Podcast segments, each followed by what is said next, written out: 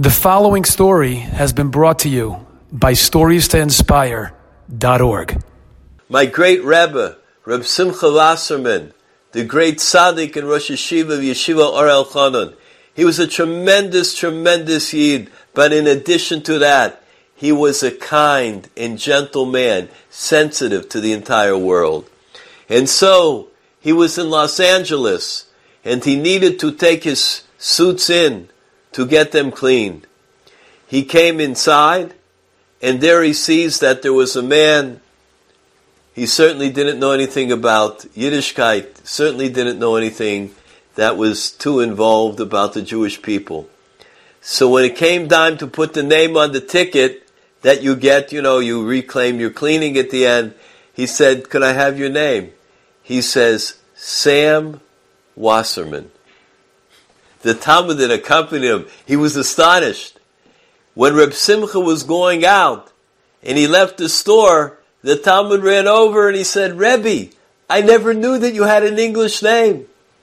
Reb Simcha says, I don't. But if I would tell him my name is Simcha, he would be embarrassed. He may not be able to understand the word. He might not know how to spell it. He would have to ask me several times. This way I said, my name is Sam. Sam he knows, S-A-M. And because of that, I was able to spare him embarrassment. Shimush, being involved with Talmidei Chachamim, being involved in understanding their greatness, seeing the way that a great Rebbitzin will comport herself and what she will do and what she will be interested in. A person can learn an oila mole. I have to tell you, the great Rav Shach, Maran HaGaon Rav Elazar Menachem Man Shach, Rosh Yeshiva Ponovich. So there were a couple of guys that used to decorate the sukkah of Rav Shach. Rav Shach was an elderly man. They wanted the zchus, so they came, they put some decorations up.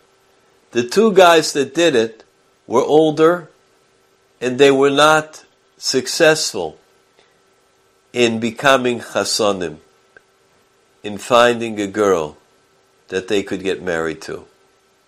However, after the year in which they went to put the schach and to help with the noi sukkah, the decorations, both became chasonim. After that, everybody wanted, they felt there was some segulah. All the guys, they wanted to build the sukkah, they wanted to help the sukkah, they wanted to schlep it, and so they did. And as number of guys that did it, they also became chasonim. The girls didn't want to be left out. The girls requested that they be the ones that decorate the sukkah. Quite a few girls over the years were involved decorating the sukkahs, and they also became kalas. Miyoideya, who can estimate how great is shimush Talmid Chacham, in helping a Talmid Chacham, helping a tzaddik,